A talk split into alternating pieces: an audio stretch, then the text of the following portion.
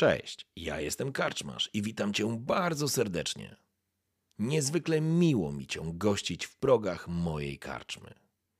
A teraz usiądź wygodnie, odpręż się i daj porwać się historii, którą mam do opowiedzenia. A jeśli spodoba Ci się to, co usłyszysz, zawsze możesz rozważyć wsparcie mnie za pomocą patronite.pl. Link znajdziesz w opisie. Życzę miłego słuchania.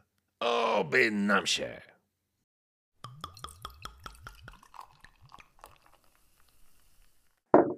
Witam Was bardzo serdecznie, ja jestem Karczmarz i witam Was w swojej karczmie. Jak widzicie drwala, to znaczy, że wracamy do wiedźmińskich klimatów. Faktycznie jego koateria została nieco przetrzebiona, ale kto zna wyroki Melitela, pozostał się jeno on, Donimir von Herz. Witam. Na posterunku. Słuchajcie, będziemy robić pewien eksperyment, taki mamy pomysł przynajmniej, e, i chcemy tą e, sesję podzielić na dwie części. Pierwsza część będzie częścią, będzie częścią, którą możecie obejrzeć na kanale Drwala, więc zapraszam, żebyście tam po prostu wbili, obejrzeli, zostawili suba, łapki, co tam się w tym świecie YouTube'owym robi. Natomiast druga Polecam, część... pozdrawiam. Natomiast druga ta część będzie e, wrzucona na kanale moim na, na, na w karczmie. No i oczywiście należy zacząć od pierwszej części, żeby rozumieć, co się dzieje w drugiej, obiecujemy, że naprawdę ma się dziać dużo.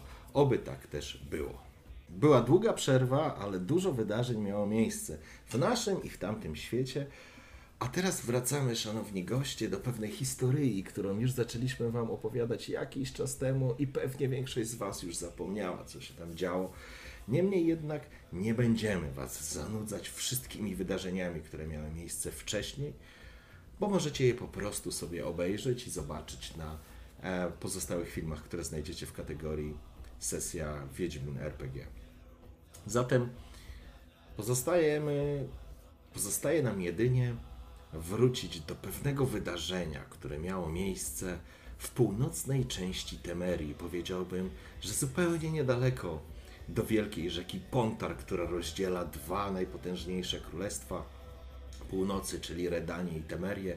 I tam wówczas trzech śmiałków wyruszyło w podróż, a właściwie w pierwszą misję, którą mieli wypełnić ku chwale em, wielkiego króla Foltesta. Oczywiście, jak to bywa, wszystko się pochrzaniło i ostatecznie jedyną rzeczą, którą pamięta nasz przyjaciel Donimir Herz, jest to, że bezwładny osuwał się na ziemię. A dlaczego? Możecie to sprawdzić na poprzednich filmach. A teraz wróćmy. Mówi się, że koty mają wiele żyć. Trudno powiedzieć, il, czy masz cokolwiek wspólnego z tymi miłymi sierściuchami, czy nie, ale faktycznie mało brakowało, abyś pożegnał się z tym Wespadołem. Szczerze mówiąc, tak naprawdę niespecjalnie już wiesz, który to raz. Niespecjalnie wiesz. Niemniej jednak, to co pamiętasz, pamiętasz jak przez sen, jak przez urywki, właściwie wszystkie te wydarzenia, które miały miejsce wówczas w tej dziwnej świątyni, w, tej, w tych elfich ruinach. Jakbyś, jakbyś śnił, jakby to było wydarzenie, które miało miejsce kiedyś tam na jawie, jakbyś widział historię zupełnie nie swoją, jakbyś dobrze popił w którymś z wyszynków, nasłuchał się historii wędrującego bajarza, a następnie poszedł spać.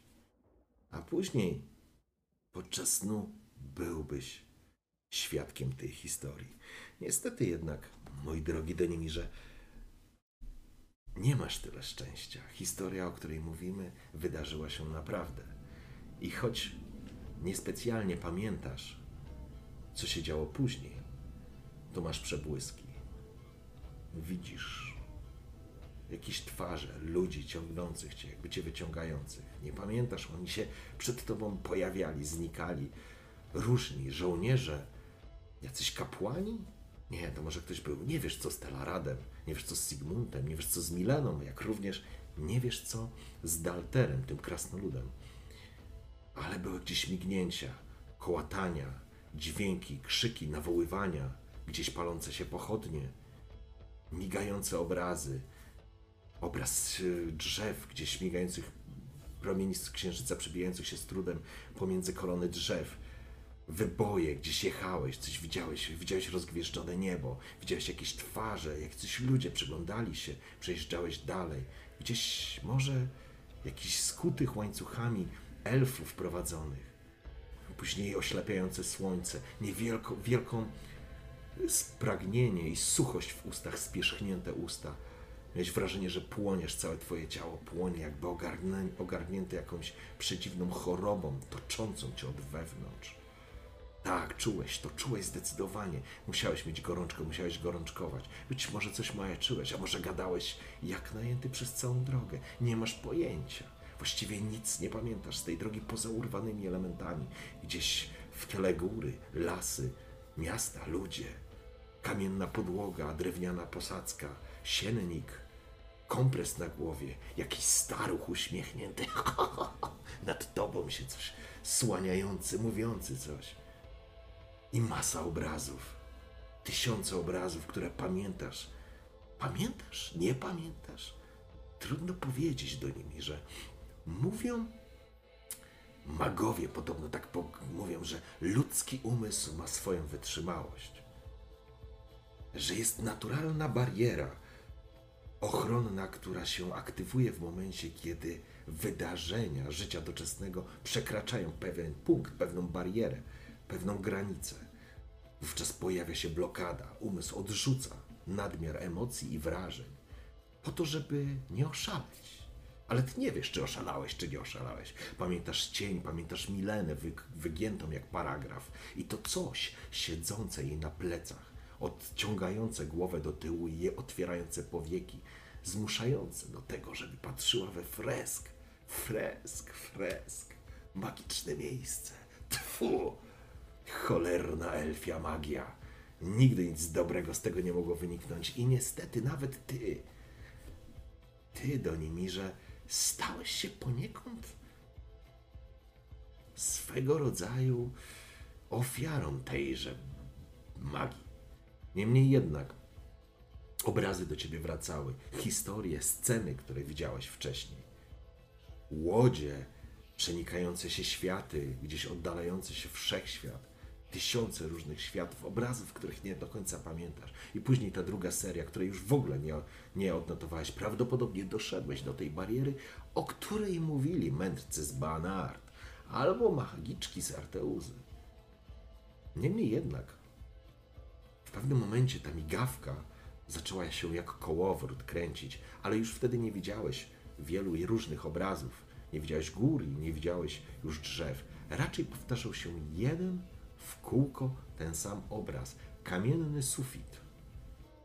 I gdzieś jakaś poduszka albo siennik, na którym leżałeś. Gorączka cię toczyła. Wracałeś do historii, do gdzieś przeszłości. Masz wrażenie, że te wszystkie elementy, które przeżyłeś, są na wyciągnięcie ręki. Tak jakbyś mógł się raczyć z pańskiego stołu wieloma przysmakami. A z tego półmiska sięgniesz po historię ze swojego dzieciństwa, a tutaj z młodości, a tu z bycia giermkiem u barona, a później ucieczka, i później już Temeria, i wojsko, i Mitzheim. Tak, Mitzheim, tego nigdy nie zapomnisz. Ale nie. Tym razem już przestałeś się raczyć ze stołu swej przeszłości. I z trudem, bo z trudem, drogi Donimirze. Ale wracasz do świata żywych. Otwierasz bardzo ciężkie powieki. Twój wzrok jeszcze się nie, nie, mm, nie przyzwyczaił do, do, do, do światła, chociaż panuje tutaj pewien półmrok.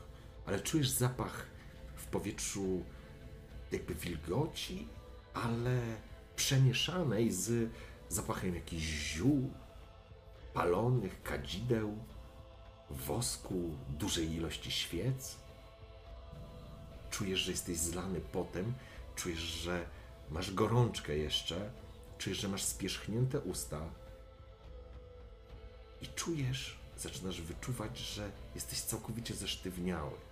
Leżysz na łóżku, ale po chwili orientujesz się, że to nie jest takie zwyczajne łóżko, to jest jakby taki stół, a ty jesteś do niego przywiązany. delikatnie, z dużym wysiłkiem próbujesz podnieść rękę, ruszyć tą ręką czy nogą, ale czujesz, że jesteś po prostu do niego przywiązany. Tak, skórzane pasy. Teraz dostrzegasz. Obraz zaczyna się wyostrzać. Jesteś faktycznie w pomieszczeniu. Tak jak twój węch cię nie, nie, nie oszukał. Widzisz mnóstwo rozpalonych świec, jakiś kociołek na niewielkim palenisku, dymi się coś z miseczki, palą się jakieś kadzidła. Porusza się, dostrzegasz przy stole przygarbiona postać. Porusza się, mamrocze coś. Coś do siebie niezrozumiale, coś pod nosem mówi. Mamrocze przesuwa, coś dolewa, przesypuje, coś zaczyna gnieść w moździerzu. To jakiś mężczyzna w jakichś starszych, takich, w jakichś, może nie łachmanach, ale w jakichś takich wysłużonych szatach. Ma przewieszony przez biodra przeciągnięty ma e, sznur, jakby mnisi, ale z pewnością nie jest mnichem Donimirze. Coś mi jeszcze dodać. Trzy liście, tak, tak, i gdzieś tu to było. Tak, ty już odzyskałeś przytomność. Jest ciemno, tu oczywiście panuje taki półmrok, tak jak powiedziałem. Nie ma tu okien. Zauważasz i dostrzegasz i z pewnością jesteś po prostu w jakiejś komnacie.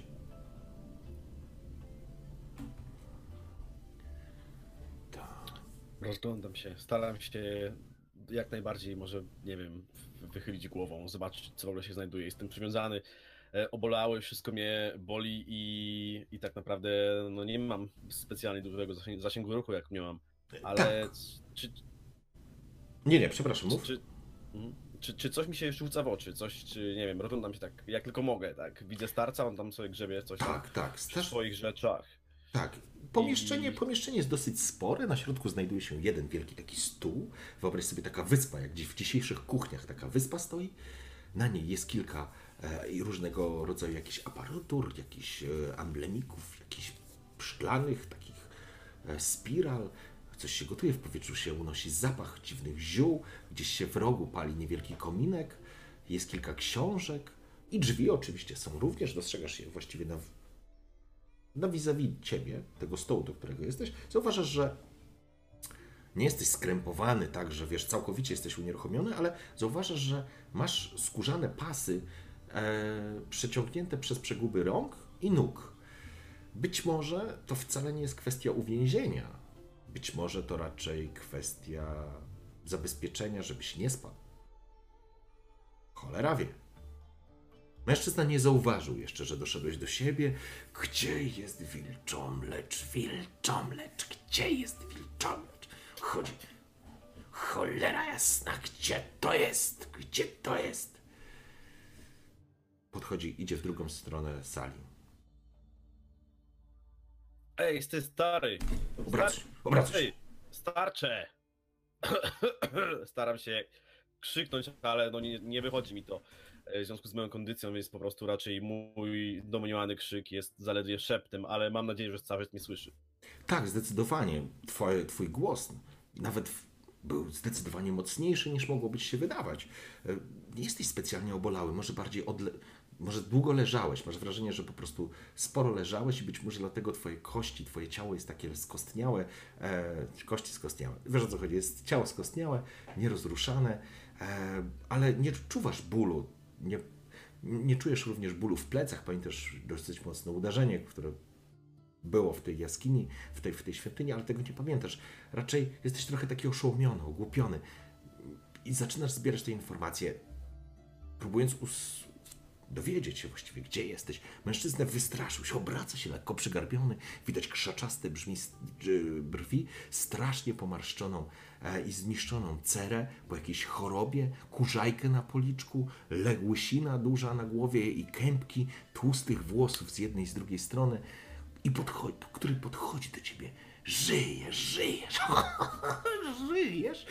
Bardzo dobrze, bardzo dobrze. Och, tak, podchodzi, jest zafascynowany. Widzisz, jego oczy są rozbiegane, są lekko takie, może nawet szalone, bym powiedział. E, w- Zęby pożółkłe, połamane, kilkudniowy zarost, żadna mędrcza broda. Nie, nie, co to, to nie. Ciuchy są raczej, powiedziałbym, wysłużone i zaciera ręce, spogląda, widzisz, łapy ma, końcówki palców ma brudne, żółte, niebieskie, prawdopodobnie od jakichś element składników, które tutaj być może miesza. Witaj, witaj, w ogóle nie patrzeć ci w oczy, tak oglądać, dotykać rąk. Czujesz, żyjesz? Wszystko dobrze, tak. Czujesz, jak kładzie na tobie swoje łapska, wiesz, tak jakby cię mm, może nie obmacywał w złym z tego sensie y, słowa znaczenia, tylko po prostu cię jakby dotyka, tak wiesz, jakby nie wierzył, że jednak doszedłeś do siebie. Nazywam się Izbir, uśmiecha się. I ja wiem, ja wiem, Donimirze, ja wiem, coś się wydarzyło. Dotyka twojej twarzy, przyciąga, tak. Rozszerza ci oczy, tak wiesz. Nie możesz się, że tak powiem, nawet bronić w tym momencie, no bo jesteś związany. Ja wiem, wszystko będzie, wszystko dobrze. Gładzi po głowie. Wszystko będzie dobrze.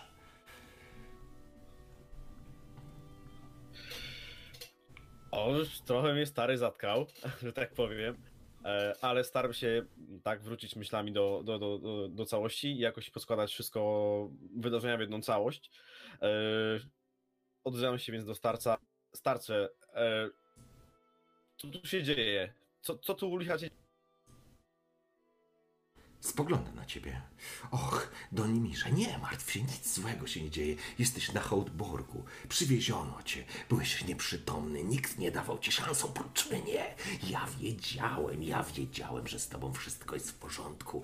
Że dotknąłeś, spotkałeś się z czymś, czego ci ludzie w ogóle nie rozumieją. Ale ja, Izbir, rozumiem i wiem. Ja wiem, ty się nie martw, leż, leż. Izbir będzie wiedział, Izbir sprawdzi, Izbir cię uleczy. Tak, tak, uleczy. Nie martw się, kładzie ci głowę na czole.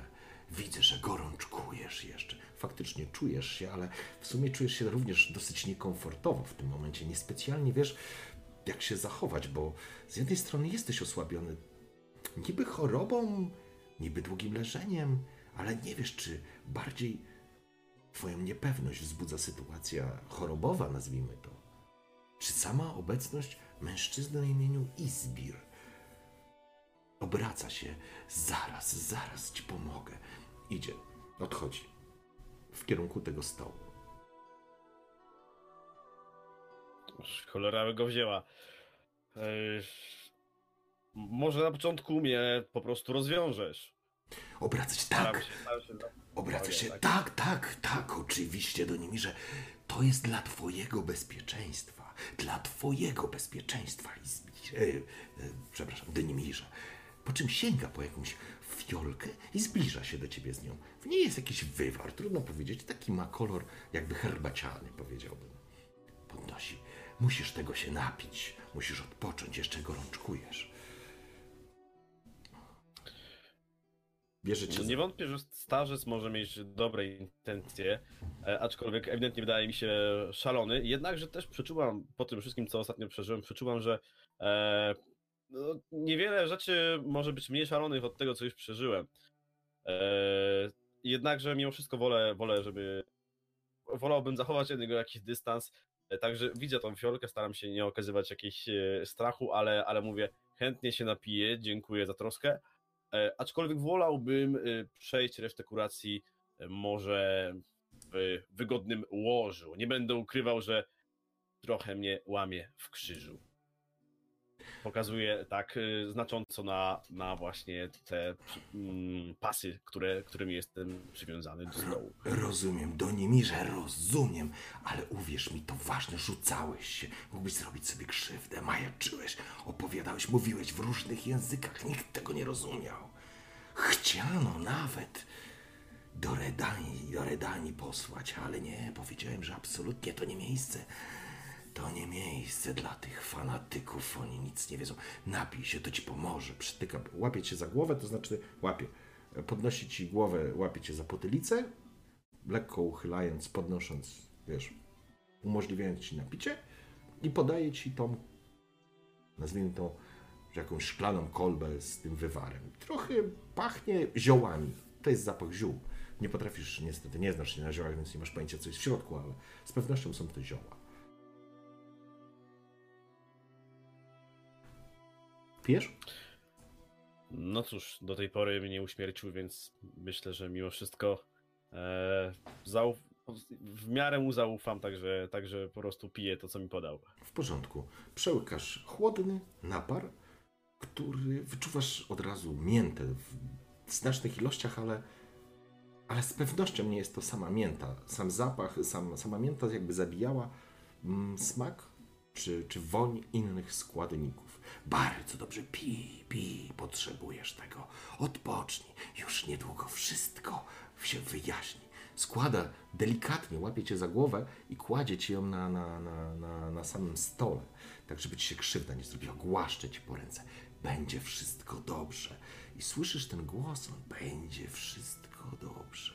Robi się coraz wolniejszy, coraz odleglejszy, coraz bardziej obraz i zbira ci się rozmazuje jego szalona twarz. Kiedy zamykają ci się oczy, jego twarz zalewa uśmiech i widzisz poszczerbione, połamane żółte zęby. Słyszysz? Nie wiesz, ile to trwało, ale odzyskujesz przytomność. I tym razem, i tym razem słyszysz jakąś awanturę. Otwierasz oczy, jesteś cały czas w tym samym pomieszczeniu, masz wrażenie, że absolutnie nie zmieniłeś swojej pozycji. I. Poczekaj. O. Ale słyszysz awanturę. To znaczy awanturę, jakiś podniesiony głos. Otwierasz oczy i dostrzegasz, że w tym pomieszczeniu jest Izbir, który gestykuluje, wygania kogoś. Dostrzegasz również obok niego stojącą Ewę, kapłankę, którą z Elander e, eskortowaliście. Jak pamiętasz? I obok niej stojącego kapitana Ralena. Jego nigdy nie zapomnisz. Postawnej sylwetki, równo przyciętej brody, mężczyzny zawsze godnie noszących. Trzyma ręce za pasem, jego wyraz twarzy jest nos rogi. Srogo patrzy na Izbira, natomiast Ewa wskazuje tylko na Izbira, nie mówiąc nic i wskazuje na ciebie, po czym mija Izbira, który co ty robisz? Wynoś się stąd, wynoście się stąd, nic nie rozumiecie. Kapitan Rallen nie reaguje, ale widać, że jest coraz bardziej zły. Miałeś go postawić na nogi, staruchu. Widzisz, dostrzegasz, otwierasz oczy, już teraz widzisz, masz głowę położoną tak na bok i widzisz, jak podchodzi Ewa i sięga po kolbę, w której dostrzegasz ten sam płyn, przynajmniej kolorystycznie wygląda ten sam. Ona go jakby wącha, po czym pokazuje bez słowa na kolbę, na ciebie, jakby rozkłada ręce. Wściekłość na twarzy Ralena się pojawia natychmiast. Wyciąga ręce, łapie go za, za fraki. Ten Izbir wiotczeje w jego rękach. Panie, panie, miałeś go postawić na nogi. Po czym go dosuwa do ściany, jak szmacianą kukłę, jak szmacianą lalkę. Nie rozumiecie nic, nie rozumiecie. Mężczyzna się wyrywa. Nie rozumiecie. Donimir potrzebuje mojej pomocy, mojej. Widzisz, podchodzi do ciebie, lekko kuśtykając, ale tak karykaturalnie podchodzi. Widzisz, że już on się mm, dostrzega, że ty się obudziłeś. Ty leżysz, jesteś zdezorientowany, nie wiesz, co się dzieje. Łapie cię za ręce. Donimirze, powiedz im, że ja ci pomagam. Ja ci pomagam. Siedem dni bez ducha. A ty twierdzisz, że mu pomagasz. Nic nie rozumiesz, kapitanie. Nic nie rozumiesz. Ja rozumiem wszystko. Ja mu pomogę. Ja mu pomogę się oswobodzić. On mówi, on widzi. To nie jest. To nie... Ewa podchodzi do niego.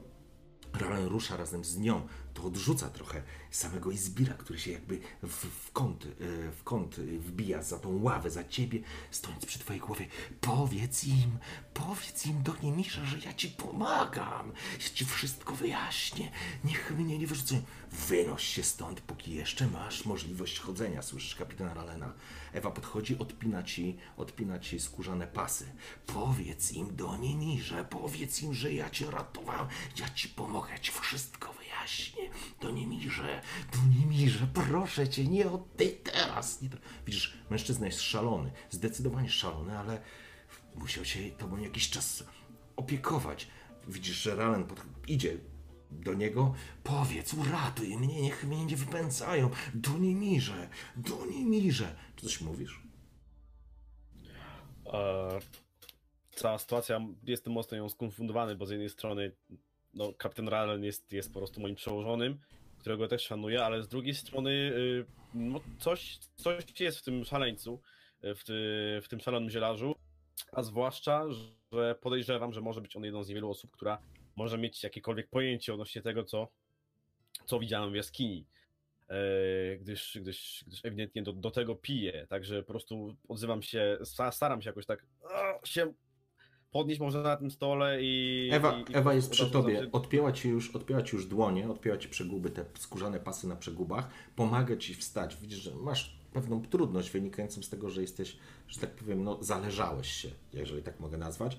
Widzisz, Mhm. przeciera cię delikatnie szmatką, widzisz, oczywiście możesz mówić, okej, Ralen jest już przy nim. Do Nimirze, ja ci pomogę, mnie nie zrozumieją, nigdy, nigdy nie zrozumieją. Wynoś się, Ralen go łapie, Wołam y, do, do kapitana, sir, y, panie kapitanie, Obraca się do ciebie trzymając go na wyciągniętych rękach. Jego potężne, masywne łapska jak niedźwiedzie go po prostu chwyciła. Staruszek nie, raczej nie wygląda na... Jest chuchrem w porównaniu do niego. Rany przytrzymuje się, spogląda na ciebie. W porządku? Do Nimirze? y, panie kapitanie, y, staram się tak y, jakąkolwiek tak y, godność moim słowom nadać. Y, Panie kapitanie, zgłaszam się ponownie do służby i zarazem proszę, abyście zostawili tego człowieka w spokoju. Okej. Zaraz coś zobaczymy. Dobrze, wiesz co, ja mam prośbę. Rzuć sobie kością. 1K10. A czy, czy udało ci się przekonać pana kapitana? Rzucasz empatię i, swój, i swoje dowodzenie. No, w tym wypadku można byłoby jeszcze porozmawiać na temat jakiegoś przekonywania, ale że go nie masz, no uwodzić nie będziesz kapitana zdecydowanie, więc spróbujmy z dowodzeniem, które masz dosyć Dobra. mocne. Rzucaj kostką. Jed- 1K10. Jeden, możesz oczywiście, przypominam, że oczywiście są e, punkty szczęścia. Możesz ich używać. Przypomnij, przypominam, że masz ich 7, oczywiście one się zregenerowały, Mhm. więc masz na dzisiejszą sesję 7 punktów, które możesz wykorzystać. Przepraszam. Zatem, Mm, Używam jednego punktu szczęścia okej. i czyli- rzucam dziesiątką. No to zapraszam. O, fantastyczny rzut. Rzuć jeszcze raz. To jest krytyczny sukces. Fantastycznie. Zatem masz e, 17 wyrzuciłeś. Chyba two... szczęście. e, Tak, ten jeden punkt, ale to już 17-18 plus twoja empatia i dowodzenie. O, masz fantastyczny wynik. Widzisz, że Ralen, e, że twoja prośba, którą chciałeś wypowiedzieć, raczej w takiej gestii, kwestii proszącej, zabrzmiałeś bardzo tak poważnie i jednoznacznie i nie na zasadzie wydawania poleceń, ale twój głos zabrzmiał pewnie, jakbyś wiedział, o czym mówisz. Ralen się spogląda, spogląda się jeszcze na Ewę. Ewa ociera, spogląda się Ewa na ciebie lekko pytająco, z takim faktycznie przejęciem w oczach. Jej piegowata twarz, no wygląda ślicznie. Ona jest śliczną, młodą dziewczyną, ale widać z przejęciem na ciebie patrzy, jakby zadawała ci pytanie. Bo oczywiście inaczej ci go nie zada. Mm, Patrzę również, zauważyłem y, jej, jej gest i po prostu z, z kinięciem głowy tak potwierdzam moją decyzję. W porządku. Okej, obraca się, to znaczy spogląda się na kapitana, po czym wiesz, tak wzrusza rękoma. Kapitan puszcza. Mężczyzna jakby lekko upadł, jakby wisiał w powietrzu nawet. O, Donimirze, Donimirze, dziękuję, kapitanie. Ja naprawdę mu pomogę. Zejdź mi z oczu, zejdź mi z oczu. Tak, tak. Widzisz, mężczyzna obchodzi kapitana, spogląda na ciebie, uśmiecha się, po czym wychodzi. E, W tym czasie Ewa zwolniła zaczepy, skórzane pasy na, na, twoim, e, na twoich nogach i pomogło, pomogła ci je po prostu tak, wiesz, zrzucić. Mm, Nie, jesteś, nie masz na sobie ubrania, jesteś w taki, e, dopiero teraz jakbyś zauważył, jesteś w takim płóciennym worku, nazwijmy to w ten sposób. A kiedy, kiedy jakby zmieniłeś pozycję, świat trochę ci się za, za, zawirował, natomiast gładzące i delikatne takie trzymanie dłoni w dłoniach Ewy e, jest pokrzepiające. Klepie cię po, po ręku, jakby chciała ci dać do zrozumienia, że teraz już będzie wszystko w porządku. Nie masz pojęcia, co się właściwie wydarzyło, ale. No, ale coś się musiało wydarzyć. Ralen stoi tak z boku oglądając to. Dobrze, musimy chyba porozmawiać na zewnątrz, bo tutaj jest jakiś cholerny zaduch, a tego cholernego guślarza. Na pewno, Ewo, z nim wszystko w porządku. Ona spogląda, kiwa głową, potakująco. Dobrze więc. Dobrze więc. Oporządź go i pomóż mu. Jak tylko będziesz gotowy i na siłach, chcę się z tobą natychmiast spotkać i porozmawiać do Nimirze. Natychmiast. To sprawa niecierpiąca zwłoki. Tak, jest kapitanie. Dobrze, podeślę tu strażnika, żeby ci pomógł się stąd wydostać. Obraca się i wychodzi. Jego pochyla się nad, nad przy, przechodząc przez kamienne drzwi. Ewa się uśmiecha, klepie cię po ramieniu, a pokazuje ręką, wstaje i za chwilę e, i wychodzi z pomieszczenia. Siedzisz tak oparty na tym katafalku, oglądając to, no miejsce jest dziwne, to znaczy nie, nie, nie wiesz, co to za miejsce jest. Tak jak powiedziałem, znajduje się tu cała masa różnych e, rzeczy i elementów, które, których nie do końca potrafisz, nie znasz nawet e, przeznaczenia.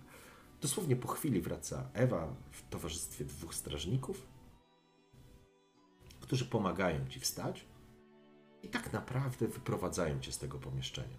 Jak zdążyłeś zauważyć, znajdowałeś się gdzieś na piętrze takim piwniczym. A nie w lochach, ale w, to były jakieś piwnice. Wyszedłeś po kamiennych schodach i wyszliście na długi hol drewnianymi drzwieczkami. Drzwiczki się otworzyły, Ewa szła pierwsza, otworzyła te drzwi drewniane, niewielkie i wyszliście na wielki hol, chyba tego głównego budynku. Pamiętasz, kiedy tu przybyliście? Hołdborg jest odbudowywany, więc tu musi być cała masa ludzi. Jest to wielki korytarz z kolumnami, od którego odchodzą pomieszczenia różnego rodzaju, różnego typu, a na sam końcu kończą się schodami prowadzącymi do góry. Wy natomiast wychodzicie na zewnątrz. Kiedy wychodzisz na zewnątrz, słońce mocno uderza w twoją twarz, oślepiając cię, ale ty z każdym krokiem, z każdym metrem, jakby wracają ci powoli siły. To była kwestia po prostu chyba odzwyczajenia. Musiałeś leżeć parę ładnych dni. Ralan chyba powiedział, że to był nawet tydzień. W każdym razie piękne wiosenne słońce i lekki wiatr od razu cię ożywia. Sadzają cię, Ewa wskazuje miejsce, sadzają cię na kamiennej ławie. Widzisz przed sobą potężny dziedziniec, a na nim front robót. Cieśle przycinający i strugający wielkie drewniane bale.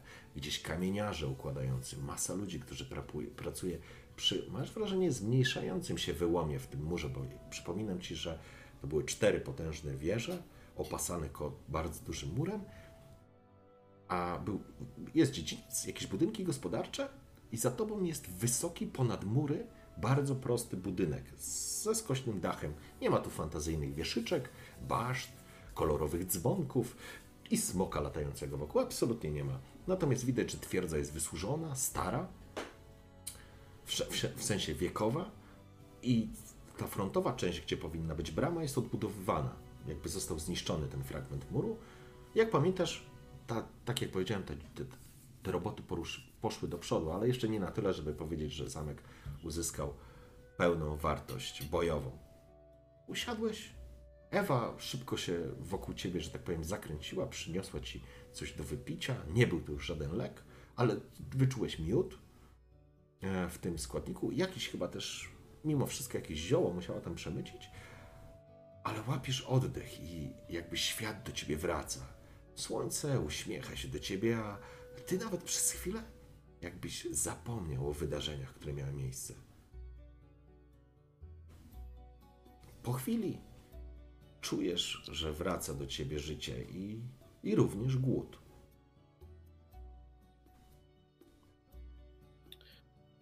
Yy, czy widzę Ewę swojego, swojego Tak, tak? Ewa- Ewa- siedzi. Dobra. To ja po prostu patrzę na nią i choć wiem, że mi nie odpowie, ale, ale doskonale mi zrozumie, to e, moja droga, e, mam do ciebie o, prośbę o olbrzymiej wagi. Przynieś mi tu kawałek pieczystego i jakieś dobre wino, jakiekolwiek wino, zmieniam szybko. Nie? Mówię to bardziej prosząc niż, niż żądając czegokolwiek, gdyż wiem, że ona jest kapłanką i, i tak naprawdę nie jest moją służką, aczkolwiek e, mam nadzieję, że mimo wszystko spełni moją prośbę. Uśmiecha się do ciebie dobrotliwie, a pomimo tego, że jest zdecydowanie od ciebie młodsza, no ty nie jesteś, że tak powiem, starym mężczyzną, czy dojrzałym mężczyzną, bo masz zaledwie 22 wiosny na tym Westpadole przeżyłeś, ale co niektórzy mogliby uznać i tak już za sukces, zwłaszcza przy twoim trybie życia. Niemniej jednak ona musi mieć najwyżej 17, może 16 lat. Natomiast w jej spojrzeniu i w takim podejściu masz wrażenie, jakbyś dostrzegał starą matkę Nenekę z tamtego klasztoru, z tamtej świątyni Melitele, z której mi ją odbieraliście. Taką dobrotliwą. Wokół niej ta aura jest takiej dobrotliwej osoby i, i teraz rozumiesz, dlaczego ludzie bez wahania pomagają kapłanom Melitele. Sam masz wrażenie, że skoczyłbyś za tą dziewczyną w ogień, gdyby tego wymagała sytuacja. Ona natychmiast odchodzi, poklepując się delikatnie. I tak ten czas upływa, kiedy po prostu dochodzisz do siebie. Zaczynasz zginać ręce, nogi, zaczynasz po prostu badać zakres swojego ruchu. Po chwili wstałeś, czujesz się już coraz lepiej. Faktycznie przyniosła. E, wino jest mocno rozrzedzone z wodą. Chyba, ty, chyba najchętniej w ogóle by ci tego wina nie przyniosła, ale w jakiś sposób należy to uczcić, więc dla posmaku masz trochę tego wina w kubku, ale jest mocno rozcieńczone. Do tego masz faktycznie kawałek zimnego mięsa, kawałek sera oraz bajdę chleba. Podaję ci to na takiej drewnianej półmisku, no, półmisku i zostawia cię na chwilę samego. Rzucasz się na to do niemirze, jakbyś nigdy w życiu nic nie jadł. A świat z każdym kęsem staje się przyjemniejszy i piękniejszy. To niezwykle miłe uczucie. Wrócić do żywych. Tak. Po czym gdzieś nagle dostrzegasz znajomą twarz. Mężczyzna w półpancerzu idzie, ręce ma zaciśnięte, kciuki ma założone za, za pas przy mieczu, y, przy pasie, przy którym ma miecz, przy, za pas, przy którym ma miecz, to chciałem powiedzieć, wysokie buty, niebieskie, niebieski mundur i oczywiście lilię na tle, na tle tarczy, co jasno, oczywiście wskazuje, że to jest, no to musi być temerczyk. Niewielki szyszak, no i ta świniowata twarz, napuchnięta, można powiedzieć, no tak, no świńska twarz, to z pewnością sierżant Horst. Na matkę Melitele, nie może być, on żyje, on żyje. Rusza do ciebie sprężystym krokiem. Tak, to z pewnością sierżant Horst, którego poznaliście przy, przy, przy, oczywiście, no, przy ruinach. No, widać, widać, że od razu człowiek wrócił. Podaje ci łapę i chce się z tobą przywitać. Potrząsam, y, również podaję mu mu dłoń, potrząsam je- jego dłonią, prawda, bardzo energicznie, jak na swój Łapiecie się, tak, łapiecie się tak za przeguby. I O, tak, Przeguby, witajcie sierżancie. witam, witam, panie Donimirze. Niezwykle miło mi zobaczyć, że w dobrym zdrowiu żeście. Prawdę powiedziawszy, mnie miło, że w ogóle e, można mnie jeszcze zobaczyć. E, patrząc na sierżanta Horsta, oczywiście tak czuję radość, gdyż jest to dobrze znana twarz, aczkolwiek wracają do mnie tak, że mm, wydarzenia, wydarzenia sprzed czasu, zanim straciłem przytomność, zanim to wszystko nastąpiło, czyli właśnie wyprawa do e, podziemi. Przypominam sobie całą sytuację, przypominam sobie e, tamtejszą walkę, przypominam sobie to, w jakim stanie, mm, w jakim stanie skończył tam Sigmund oraz no, nasz nieszczęsny e, Telarat e, Elfi Mag. Przypominam sobie również więźniów, jeńców, których pojmaliśmy. E, Nagle to wszystko we mnie uderza z, z większą siłą i, i po prostu, mimo iż e, od przebudzenia tak naprawdę e, dochodziłem do siebie i, i, i świat znów nabierał kolorów, to w tym momencie znów pojawiła się ta obawa, co się z nimi wszystkimi dzieje. Także jak najszybciej patrzę na sierżanta i po prostu mm, wymieniając y, typowe żołnierskie grzeczności, od razu przechodzę do sedna i, i, i zapytuję, sierżancie, y, proszę dać mi raport z naszej ostatniej misji. Co się stało z moimi towarzyszami, co się stało z więźniami? Och, panie Donimirze, panie Donimirze, to było koszmarne. To był koszmar. Tyleż lat już służę i widziałem wiele, ale to mnie przeraziło. Kiedy zeszliśmy do tych korytarzy, słyszeliśmy wrzaski, krzyki, jakby pańsk, pana obdzierano ze skóry. Kiedy dobiegliśmy wraz z moimi chwatami, leżał pan jak długi i walczył sam ze sobą, rzucając się po całej podłodze. Wrzeszcząc, niedaleko ta welfia wiedźma leżała i jęczała i ten krasnolud zapluty przeklęty. No i... Poczciwa chłopina, Sigmund. Pan Sigmund też tam leżał i ten półelf. Nie wiedziałem, co się wydarzyło, bo jak żeście tylko tam zleźli, to dochodziły do nas dziwne dźwięki, krzyki. Co tu dużo mówić? Elfia magia i wiedźm. Tfu. Nie było chętnych, żeby schodzić, ale żeby nie było, że tchórz nas obleciał. Panie Denimirze, sami zabroniliście. Nie kazaliście tam wchodzić. Ale kiedy żeście wyleźli tam i zaczęli mówić, że natychmiast musimy zejść, wiedzieliśmy, że nie ma wyboru. Ruszyliśmy, ale nie czekał pan na nas. Pognał pan, jakby pana co najmniej dziki gon gonił. No i niech to wszystko szlak trafi, kiedy dobiegliśmy tam, staliśmy jak wryci. To, co widzieliśmy, nikt nie wiedział o co chodzi. I do tej pory, szczerze mówiąc, nie bardzo wiemy. No nic. Zaczęliścieliśmy, no cóż, was wyciągać, a tych psu bratów zdradzieckie wiewiórki tam pomordować, ale mój adiutant, szczeniak, ale wróżę mu karierę u nas w wojsku. Kiedy już chciałem, co tu będę kłamał, dobić tych psu bratów.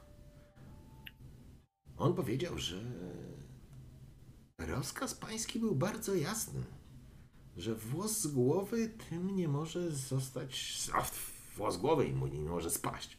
Zatem, no cóż, cwany, cwany. Ale faktycznie dzięki niemu wydałem takie polecenia. Pociera swoje wielkie, zarumienione policzki. Wygląda jakby był pijany, ale nie czuć od niego alkoholu, więc chyba tusza powoduje, że po prostu się poci.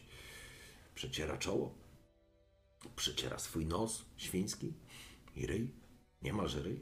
No i zebraliśmy wszystkich, no i was oczywiście, mości panie pierwszych. Wynieśliśmy, wrzeszczał pan coś, krzyczał, no ale kiedy na linię wyciągnęliśmy was do góry, jakby duch z pana całkiem wyszedł. Nie było z wami rozmowy. Nie było rozmowy z tą elfią wiedźmą. Jeden ten krasnolud coś mówił, ale łkał i żalem się zalewał. Skuliśmy go w kajdany zatem i na wozy. Tak samo tą wiedźmę. Pan Sigmund bez ducha leżał, kiedy wieźliśmy go z powrotem do... na Hautborg. Popędziłem pierwszy, a cała moja kompania miała eskortować pozostałe wiewiórki prosto do Wyzimy. Fakt, przechodziliśmy przez Hautborg kilka dni temu, ale to już tydzień przecie minął, odkąd pana tutaj zwieźliśmy. Przez całą drogę rzucał pan się na wozie i wrzeszczał coś. Czasami nawet w dziwnych językach gadał. Ach, ja prosty chłop z zarzecza. Więc co mi tam o obcych językach? No ale był na zamku guślarz. Straszny pomyleniec. Jak dla mnie, to powinien na świętym ogniu nam mu kapłani powinni świętego ognia niezłe urządzić. Ale cóż, ja tylko prosty sierżant. No nic, zawieźliśmy was. Kapitan Rallen natychmiast zalecił, żeby się wam zajęli. Ach, no i był ten półelf. Oj, Boże. No, Ach, nie wiem, czym on obcował, ale jakby gębę w piecu trzymał. Strasznie spalony, ledwo dychał. Wówczas ta świętobliwa kapłanka, ach, niech Melitele czuwa nad nią, zajęła się wami w sam raz. Wbrew pozorom, wyście chyba najlepiej, panie, wyglądali. Zatem trafiliście w ręce tego pomyleńca, jak dla mnie, ale pono on tam sztuki magiczne gdzieś uczył się i studiował. Jak dla mnie, wszystkich powinniśmy w dwuimaterytowych kajdanach zawieść. I tam w- pod Nowigradem wszystkich urządzić, ale co mi tam do tego pociera znowu policzy. Po czym ja musiałem ruszyć do Wyzimy, bo mój konwój z wiewiórkami przyjechał. Nie stali tu długo. Kapitan Ralen kazał do lochu wtrącić krasnoluda i tą wiedźmę. A właściwie to Ewa się nią, kapłanka Ewa się nią zajmowała, bo leżała bez ducha. Natomiast Sigmund chyba został tutaj. Pan Sigmund gdzieś jeszcze tu powinien być, bo nie zabraliśmy go. Kapłanka wydała polecenie, że musimy natomiast Talerada, tego półelfa, zabrać ze sobą do Wyzimy, bo tam miałby szansę na wyzdrowienie. Ona tutaj nie miała medykamentów czy innych potrzebnych elementów. Opatrzyła go, zawinęła go niczym trupa w płótno i kazała wywieźć. No, zawieźliśmy go do Wyzimy, tak jak wskazała. Do klasztoru. A, proroka Lebiody i tam został złożony. Żyje, żyje. Z tego co wiem, przynajmniej żył, jak go dowieźliśmy, żeby nie było, panie Donimirze. Żył, choć półelf. Rozkaz jest rozkaz. Nie ma dyskusji. Także żył, żeby nie było. No i tyle. Wróciłem tu natychmiast, jak tylko załatwiliśmy nasze sprawunki w zimie i zostałem przydzielony tutaj do pracy. No, to tydzień będzie. Tydzień, może nawet z okładem, jak tutaj bez ducha pan leżysz, pan Donimirze. To ci dopiero historia. Yy, sz- Szkoda, że wszystko przespałem. Czyli jak rozumiem, Telarat, Telarat jest obecnie u świątobliwych braci Lebiody i tam się kuruje. No dobra, a Zygmunt wrócił do siebie? Żyw? Żyw, ale nie ma z nim kontaktu. Jeno leży ponoć i, i dycha, ale nie wrócił do nas. Nie można z nim rozmawiać. Psia mać. Knąłem pod nosem. Dobra. A co z tą elfką i krasnoludem? A, pfu, spluwa. Cholerne wiewiórki, to wszystko przez nich. Jeszcze wiedźmia. Magia. Ach. No, Melitele, co tu się dzieje? Nie wiem, panie Donimirze, to znaczy w lochu siedzą. Przynajmniej siedzieli, chyba że kapitan Ralen po rozum poszedł i kazał ich wywiesić gdzieś tu na dziedzińcu. Ogląda się, widzisz, po dziedzińcu jakby z nadzieją, że może akurat gdzieś dyndają i kruki i wrony i rozdziebują jego ciało, ich ciało. Ale rzucasz, że tak powiem, okiem w lewo, w prawo, niespecjalnie chcąc dać wiarę, że kapitan Ralen mógłby to zrobić. No ale mimo wszystko chciałeś się upewnić. Nie, nie dyndają. Czy byli przesłuchiwani? Czy ktoś się tym zajął? Czy może po prostu gniją w lochu od kiedy straciłem przytomność? Nie wiem, panie Donimirze, skąd mi to wiedzieć. Nie dopuszczają mnie tam. Myślę, że musisz pan z kapitanem Ralenem takie sprawy wyjaśniać. Jak dla mnie, tam by się nadało. Pod powałą. Raz, dwa można byłoby ich powiesić. Ale ja jestem tylko prosty żołnierz, prosto z zarzecza.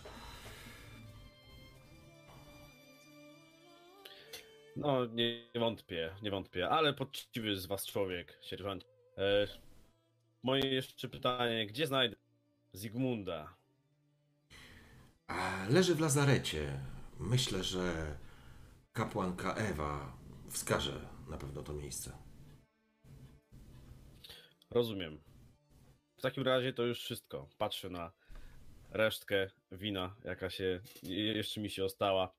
Sierżancie, wasze zdrowie i ku chwale Temerii.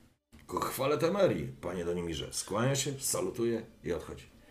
Na odchodnym jeszcze, sierżancie, zaczekajcie. Obraca się. Zdradźcie mi może jeszcze tylko e, imię tego e, do, rezolutnego adiutanta, o którym wspomnieliście. Mówią na niego Mikołaj, a my na niego Mikołajek, bo to jeszcze smarki ma pod nosem. No i ze smarków może coś wyrośnie. O, z pewnością. Ma łeb na karku. Porozmawiam sobie z nim. Tymczasem bywajcie. Bywajcie. do swoich obowiązków, a wy do swoich. Jeszcze raz salutuje, po czym odchodzi. Widać, że taki jest. Podbudowałeś go tą rozmową. No, słuchaj. Prawda czy nieprawda? Dopiero zaczęliście, co prawda, służbę w, w, jakby w służbach specjalnych Temerii, ale no, dla takiego człowieka, jakim jest sierżant Horst, rozmowa prawie przyjacielska z kimś, kto pracuje w wywiadzie i jest szlachetnie urodzony, to nie lada wyróżnienie. Z pewnością jest bardzo dumny. Zresztą to widać po jego postawie. Idzie teraz i jeszcze z większym animuszem wykrzykuje, tutaj poprawiając. Jak to? Ach, to takie tam żołnierskie, proste życie Ch, człowieka zarzecza. Chwilę później, kiedy tak faktycznie jakby wracają, wróciły ci już te siły do ciebie, pojawiła się Ewa, uśmiechnęła się, spoglądała na kubek, na, na pusty talerz e, drewniany. Próbuje ci pomóc, żebyś wstał. Chcę, żebyś wstał. Ty oczywiście już w tak zwanym międzyczasie próbowałeś wstać. Nie ma problemu, ty nie jesteś połamany, nie byłeś, to nie była rekonwalescencja. Chodziło raczej o, o powrót, że tak powiem, siły w mięśniach, tak? Także wstajesz bez problemu, oczywiście lekko cię asekuruje, no jest dużo drobniejsza od ciebie, ty jesteś kawał chłopa, panie Donimirze. Natomiast ona całkiem sprawnie wie, jak iść i wie, gdzie trzymać, żeby pomóc ci w złapaniu równowagi albo w, w przypadku jej utraty. Po czym prowadzi z powrotem do tego pomieszczenia dwuskrzydłowe drewniane drzwi. I znowu ten hol. Wchodzicie już. Kiedyś tu wchodziłeś. Tak, to były kwatery. Niedaleko są tu kwatery żołnierskie, gdzie z chłopakami zostawialiście parę rzeczy przed wyjazdem. I wchodzisz do tego pomieszczenia żołnierskiego. Widać, że już prycze, pamiętasz, one były nowe. W powietrzu pachniało drewnem e, jeszcze nieobrobionym. Widać, że już wiele prycz jest zajętych, a wasze miejsca są jakby nieruszone, w takim stanie, w jakim zostawiliście. Dostrzegasz jakiś worek z jakimiś rzeczami, który jest wepchnięty pod łóżko e, Sigmunda. Dalerat też miał u góry swoją pryczę. Podchodzisz do swojej, siadasz, widzisz swoje rzeczy. Są wybrane i pocerowane. Oczywiście, tak jak przypominam, żeby, żebyś wiedział, ty masz em, czepiec kolczy ze swojej, jakby twoje wyposażenie. Em, to jest brygantyna, to jest pancerz, który pokrywa twój tors, bez, bez rękawni, nie, nie masz rękawów na to, natomiast masz, e, nie, przepraszam, z rękawami, e, masz czepiec kolczy i masz e, te spodnie opancerzone. To znaczy opancerzone w sensie takim, że są to skórzane, ciężkie spodnie z elementami wzmacnianej skóry i, i metalowych obręczy, które niektóre elementy lepiej e, chronią. Również jest twoja broń, to twoje rzeczy. E, Czy jest tam także moja broń? Tak, jest tu miecz. Topór prawdopodobnie został przy siodle. Konia też Dobra. swojego nie widzisz, ale zak- zakładasz, że twój koń również wrócił i jest w stajniach. No, mam taką nadzieję. E, Ewa cały czas jest przy mnie, jak rozumiem. Tak, Ewa, Ewa do, odprowadziła cię, wskazała ci twoje, że tak powiem, rzeczy, po czym obróciła się i, i wyszła, nie? Żeby ci nie przeszkadzać w ubiorze. Jasne. No to oczywiście wolałbym mimo wszystko wziąć najpierw kąpiel, ale wiem, że na to jeszcze przyjdzie czas, tak, że po prostu przebieram się w swoje rzeczy, nie będę paradował w worku po dziedzińcu. W porządku. Zatem przebierasz się. Dosyć zgrabnie się to poszło. E, ciuchy wyprane, więc trochę sztywne, ale szybciutko je rozchodzisz, więc szybko się ubierasz. Za pas zarzucasz sobie, przypinasz sobie miecz, nak- nakładasz pancerz i jesteś właściwie gotowy. Że tak powiem, można, można by rzec, jesteś niemalże gotowy do drogi do Nimirze. Jest oczywiście, czujesz pewnego rodzaju osłabienie wynikające z braku ruchu, ale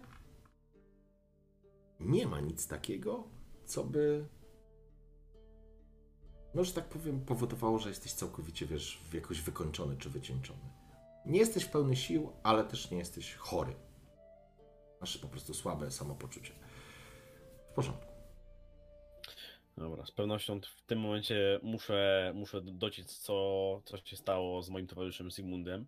Aczkolwiek e, zastanawiam się też nad tym, żeby udać się najpierw do kapitana Aralena, bo to mimo wszystko jest mój przełożony i, e, i tak naprawdę to on nam zlecił tą, tą całą misję. Więc e, troszkę tragają no, e, mm, dwukierunkowe, dwukierunkowe uczucia i, i nie do końca wiem, którą stronę najpierw się udać. E, Ale myślę, że, że, że najpierw jednak udam się do, do Ralena po prostu, bo i on z pewnością wyjaśni mi to, czego nie wiedział by sierżant. Rozumiem. W porządku. Bardzo chętnie byś poszedł do kapitana Ralena, ale nie masz pojęcia, gdzie są jego kwatery. Jak pamiętasz, spotkaliście go na dziedzińcu, przy stole. Więc być może jest gdzieś tam na dziedzińcu, przy stole, jest ładna pogoda, więc duża szansa, że tam właśnie go znajdziesz. Jasne, wychodzę na dziedziniec, nie ma co siedzieć w własnych kwaterach. Opuszczasz pomieszczenie, kierujesz się na schody. Niewielki kamienny korytarz, kilka, wiesz, już okien, z tej strony również okien, które widać na dziedziniec. Wychodzisz na korytarz, na główny hol, po czym kierujesz się do drzwi. Drzwi są dwuskrzydłowe, otwarte. Wychodzisz na dziedziniec, jest dokładnie ta sama sytuacja.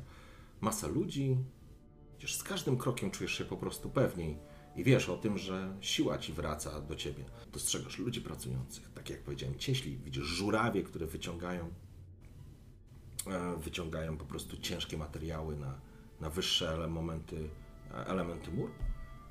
Idziesz, słońce pięknie przebija przez, e, właściwie przez, świeci na bezchmurnym niebie, po czym nagle dostrzegasz, że lina utrzymująca żuraw w naprężeniu, które podciąga kamienny blok, pęka. Jest to od ciebie jakieś 20 metrów, nie jest to zagrożenie dla ciebie żadne, ale ty to po prostu dostrzegasz. Pęka lina, jakbyś stał przed, na chwilę przed liną, dosłownie przy niej, widział jak ona pęka, ramię się po prostu wygina, kamień spada z hukiem, z łomotem, samo ramię się po prostu obraca i widzisz jak wpada w ludzi, którzy tam pracują. Słyszysz wrzask, jak kamienny blok po prostu masakruje robotników, którzy pracują przy murze. Po czym z hukiem po prostu spada i z łoskotem na ziemię, rozgniatając jeszcze tam kilku robotników i słychać tylko wrzask i krzyk. Powietrze się zatrzymało. Wszystko się zatrzymało. Stoisz w szoku. Kłęby dymu, kurzu właściwie i pyłu unoszą się i powoli opadają, a promienie słońca przebijają się powolutku przez te, przez te pyłki. Ludzie stoją zamurowani po prostu. Mm, Dobra, nie do końca jeszcze chyba widzę, co się, co się dzieje, gdyż jeszcze jest ten pył, ale no, to była niespodzianka, ale aczkolwiek do, dobrze wiem, że, że nie, nie takie sytuacje się spotykało. E, także donośnym, głośnym e, zbiórka, kurwa, zbieram wszystkich, którzy tylko się znajdują, krzy, dresie na całe, na całe gardło, prawda? E, wszyscy do mnie. Rozumiem. Rozumiem. Stajesz, widzisz, że trzeba przejąć kontrolę. Coś się wydarzyło, tych ludzi zamurowało. Zbierasz się w sobie, zaczynasz ryczeć, właściwie jak pierwszej wody oficer. Zbiórka, kurwa mać! Drzwi się otworzyły, wychodzisz na korytarz. Idziesz korytarzem, dostrzegasz szyby, dostrzegasz dziedziniec. Ludzie pracują. Wychodzisz drzwiami na główny hol. Podchodzisz do głównych dwuskrzydłowych drzwi, które są otwarte. Wychodzisz na zewnątrz i idziesz przez dziedziniec. Dostrzegasz ludzi pracujących. Składają drewno, jakieś kamienne bloki. Dostrzegasz żuraw, który właśnie w tym momencie ludzie zaczynają ciągnąć liny i zaczynają podciągać wielki kamienny blok, który ma być wciągnięty na, na wyższy poziom budowy. Zdaję sobie sprawę z tego, że tutaj coś, coś jest nie tak, ale no jak widzę to coś Dostrzegasz się dzieje, dokładnie wiem, to-. Dostrzegasz dokładnie tą samą scenę, dokładnie ten sam moment, tylko Od razu drę się, drę się na całe gardło. Stop, kurwa! rzuć sobie kostką. E, teraz ewidentnie będziemy rzucać cechy przywódcze. Czy chcesz użyć szczęścia? Tak, chcę. Ile punktów? Eee, trzy. W porządku, rzuć kością. Dziesiątką? E, tak, rzucamy K10. 9, 3, 12. E, twoja empatia 4 i cechy przywódcze. Weź sobie też otwórz kartę, będzie łatwiej niż ja mam tutaj scrollować. 4, tak? 4, 8. Patrzę, awareness, education. 4, 8, 11 i 9. 20, tak? Dobrze. 20. W porządku. Zbierasz w sobie z falą paniki i krzyku właściwie, e, paniki i, i rozkazu, i twój głos przewala się przez e, dziedziniec niczym burza po prostu, odbijając się od blanków, odbijając się od ściany. Ludzie, którzy stali w zasięgu twojego głosu, zamurowało ich, obrócili się, jakby się świat kończył, jakby tutaj smog zleciał, jakby się nie wiadomo co wydarzyło. Ty stoisz z przerażeniem, patrzysz, widzisz, że ludzie, którzy podciągali ten e, głaz, opuszczają go, uderza o obrukowany dziedziniec, spoglądają, widzisz gdzieś sierżanta Horsta, który stoi, spogląda się, szukając zagrożenia, szukając jakiegoś, wiesz, polecenia, widać żołnierski fach, natychmiast usłyszał twój krzyk i on jest gotowy do działania. Natomiast wielu robotników po prostu stoi w zdezorientowanych, nie wie co się dzieje. Kilku żołnierzy spogląda na ciebie. Ty E, Podchodzę do tych robotników, którzy e, obrądzali te linie, którzy tam to ponosili. Rozumiem. E, pierwszego, podchodzę do pierwszego lepszego, walę go mocno przez ryj. E, Uderzy- zaskacza i- go, wiesz, facet, facet, no mężczyzna w sile wieku, no ale jest robotnik, jest chłopem. Dostał w pysk s- na odlew, obrócił się, oparł się o ten, ten. Panie, panie, panie, skłania się. Męż... Wskazuję na liny. Co to kurwa jest? Spoglądają się przerażeni. Patrzę, się wskazujesz na żuraw, na, na, na linię Co to kurwa jest? Pyta mnie. Wskazuję, podchodzę i mówię. To się zerwie przy lekkim wiaterku, a wy tutaj głaz nosicie. Podchodzi, Czemu to chcecie budować? Wiesz, natych... co by się stało, gdyby to zleciało na wszystkich? Ten głaz, gdyby leciał na ciebie? natychmiast słyszysz, natychmiast słyszysz e, Horsta, który podbiegł. Panie Donimirze, czy coś się stało? Widzisz, mężczyzna podchodzi tak i słyszysz tak, kurwa mać. Widzisz głos nie tego, co go uderzyłeś, tylko jakiegoś tam innego robotnika, nie? Na Melitele. Skąd pan wiedział? Obraca się i pokazuje linę, która faktycznie jej przęsła, to znaczy te, te, te wrzecione, nie wrzecione, no, te nici, to słowo mi uciekło, e, częściej po prostu te sploty, częściej są przetarte. Najwyraźniej na kołowrotach, na, na tych, tych e, karabinczykach musiały się po prostu przetrzeć, przetrzeć i stoją na, na jakichś 30% tych włókien. Spogląda się, jest zszokowany. Mężczyzna, który się pozbierał, widać, że jucha mu leci z nosa, spogląda się. Panie, spada na kolana. Dziękuję ci, panie. Boże, do domu byśmy nie wrócili. Kła... Leży, klęczy przed tobą i po prostu, wiesz, kłania się przed tobą. Horst stoi e, obok ciebie, oczy ma jak złote monety. Co tu się kurwa dzieje? Gdzie tu jest porządek? Co wy w burdelu jesteście, psie syny? Podchodzi i jeszcze raz w pysk tego, co ty mu dałeś, najwyraźniej uważając, że mu się zdecydowanie należy, a skoro ty już wskazałeś ofiarę, to on już ma ofiarę. Co to kurwa jesteś? U matki kurwa, u ojca taki burdel miałeś w domu?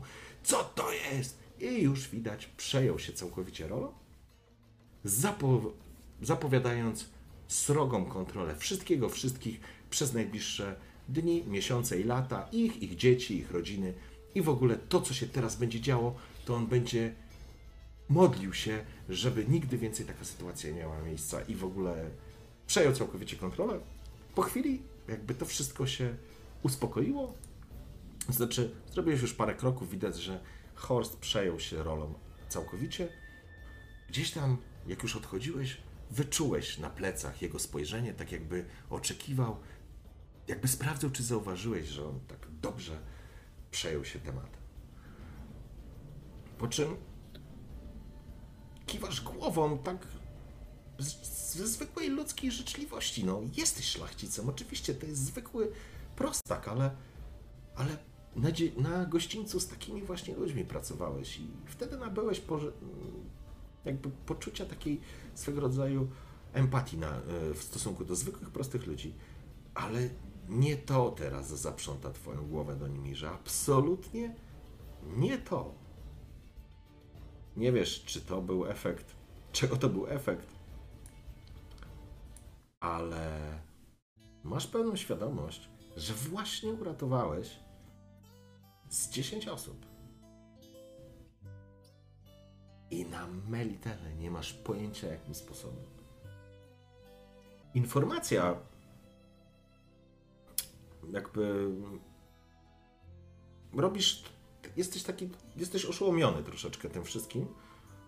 W głowie masz mętlik, bo chyba każdy by miał do Nimirze, ale robisz kilka kroków tak jakby na pamięć idąc.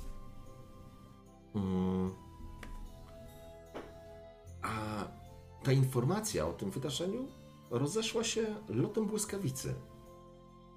Idziesz, ludzie na ciebie patrzą z takim.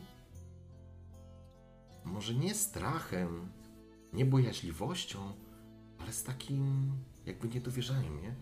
Jakby ktoś, oczywiście nie wprost. Nikt nie patrzy na ciebie i pokazuje palcem, to on. W końcu jesteś szlachcicem i pracujesz w wywiadzie, w służbach specjalnych. I chociaż oni nie wiedzą do końca tego, ale wiadomo, że jesteś wyższy rangą. To z takim szacunkiem. Tak, to dobre słowo. Szacunkiem i bojaźliwością. Coś zrobiłeś. I to niespotykanego. Wyrywasz się z tego po paru krokach, ale już wiesz, że do wieczora Cały Hołdborg będzie o tym trąbił, a do jutra okoliczne wsie. Po trzech dniach ta historia trafi do Wyzimy. Z pewnością. Natomiast chłop, któremu dałeś wpysk, do końca życia będzie pił darmowe piwo, opowiadając tą historię. Dochodzisz i faktycznie dostrzegasz pod murem, teraz lekko w cieniu już, jest drewniany stół, przy którym faktycznie dostrzegasz kapitana Ralena. Widać, chyba polubił to miejsce, chyba faktycznie przypominasz sobie, jak przybyliście tutaj z Sigmundem i z Daleradem. E, powiedział, to będzie wasz nowy dom. I chyba, i chyba właśnie tak się czuje e, w tym miejscu. Dostrzega cię popijając widać kilka papierów, coś rozłożone, przyłożone jedno talerzem, kielichem, sztyletem, bo jednak trochę ten wiosenny wiaterek potrafi zawieść. Idziesz. Wstaje natychmiast, kiedy cię widzi, wyprostowuje się, pomimo, że jesteś słusznych rozmiarów, on jest troszeczkę większy i dumnie przygląda się. Widać chyba z pewnym zadowoleniem, że tak szybko stanąłeś na nogi i już odziałeś się jak prawdziwy żołnierz. Podchodzę do niego, szybko salutuję. Yy, I oczywiście, oczywiście pytam, panie kapitanie, czy można na słowo? Tak, Donimirze, bardzo się cieszę, że tak szybko zebrałeś się w sobie.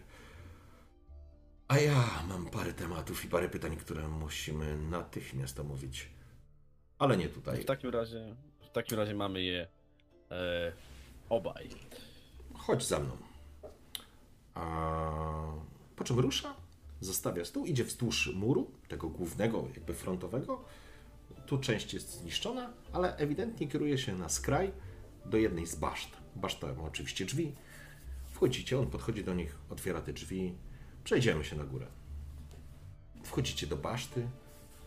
Tutaj czuć wilgoć, tak, czuć wilgoć i stęchliznę.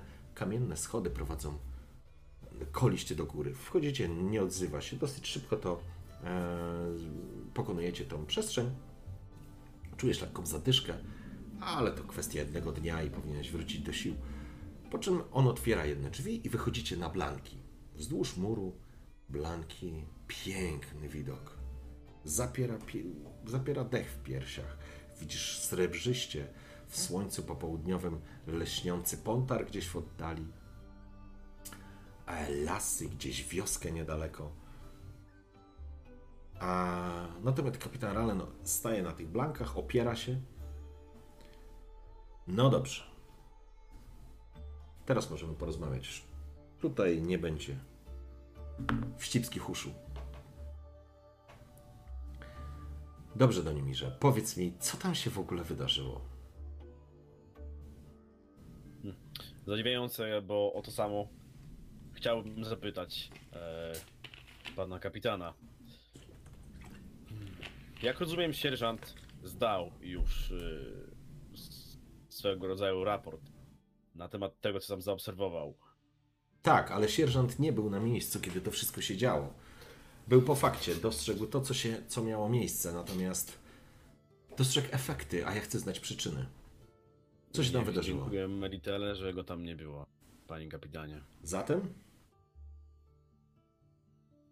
Nie do końca wiem od czego zacząć. najlepiej od początku.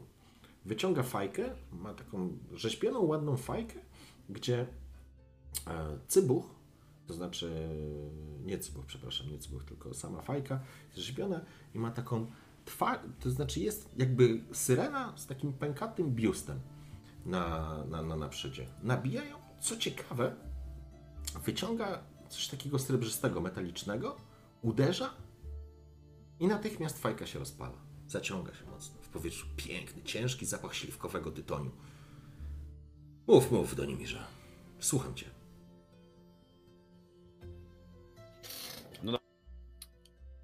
A więc, tak jak y, tam, tak wedle rozkazu, ruszyliśmy na miejsce, gdzie została schwytana grupa Skojatel. E, Praktycznie całe komando zostało albo wybite, albo jego resztki zostały złapane do niewoli, z wyjątkiem mm, zastępczyni przywódcy, e, elfki, która po prostu zbiegła. Mm, Wiedzieliśmy, że nie możemy jej zostawić przy życiu. Poza tym rozkaz to rozkaz. Mieliśmy sprowadzić e, dowódcę. Jako, że dowódca nie żył, no to w oczywisty sposób goniliśmy ją. Tak czy inaczej. Znaleźliśmy tam coś. Roi się tutaj od elfiego cholerstwa i tam też znaleźliśmy jakieś ruiny. I właśnie tam zaszła się oczywiście nasza zdobycz. Niestety na samym dole nie, nie spotkaliśmy tego, co sądziliśmy. Spodziewaliśmy się kupy kamieni, a okazało się, że elfy odprawiały tam jakieś swoje gusła. Zresztą po stanie moim, Zygmunda i Fellerada chyba można się domyślić, że nie było tam wesoło. Tak czy inaczej schwytaliśmy elfkę oraz krasnoluda i towarzyszącego. Jednakże, i tutaj na chwilę przerywam, było tam coś, czego nie potrafię wyjaśnić, nawet znając y, moje typowo świeckie podejście do magii. Właściwie to wątpię, czy w ogóle niektórzy czarodzieje mogliby wyjaśnić, co tam się znajdowało. To co się tam znajdowało? Swoimi słowami, Donimirze, swoimi słowami. Na chwilę zastanawiam się, jak to wszystko określić, tym bardziej, że po prostu nie do końca sam mam pojęcie, czego tam się doświadczyłem. E, ale w końcu mówię, że jak dla mnie wyglądało to na jakąś, nie wiem, świątynię, jakieś miejsce, może kultu, może czegokolwiek. E, ale z pewnością nawet sama elfka, którą goniliśmy, była zaskoczona tym, co tam się znajdowało. Także nie mogło być to coś dostępne pierwszemu, lepszemu, długouchemu. Tak czy inaczej, były tam jakieś freski, jakieś, jakieś malunki, coś, coś bardzo antycznego. Wyczuwałem, że to było bardzo stare.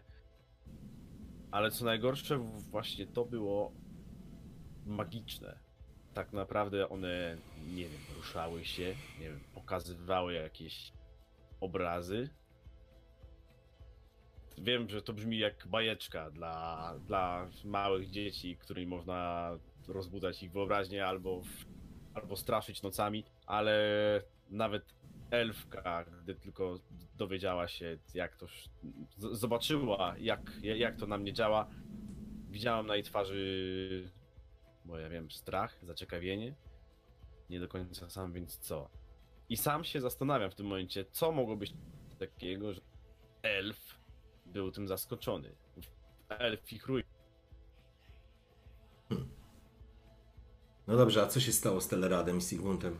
Telerad wygląda jakby ktoś go do stosów wrzucił. A Sigmund bez ducha leży do tej pory w lazarecie.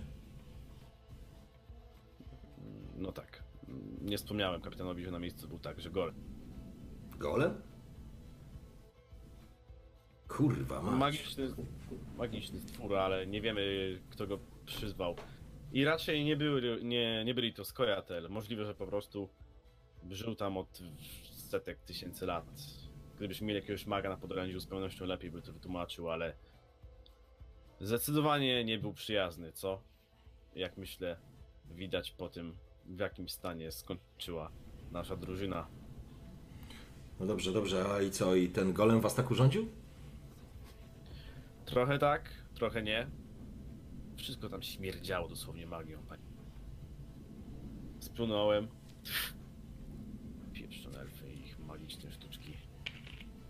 niestety oręż nie, nie nadawał się do...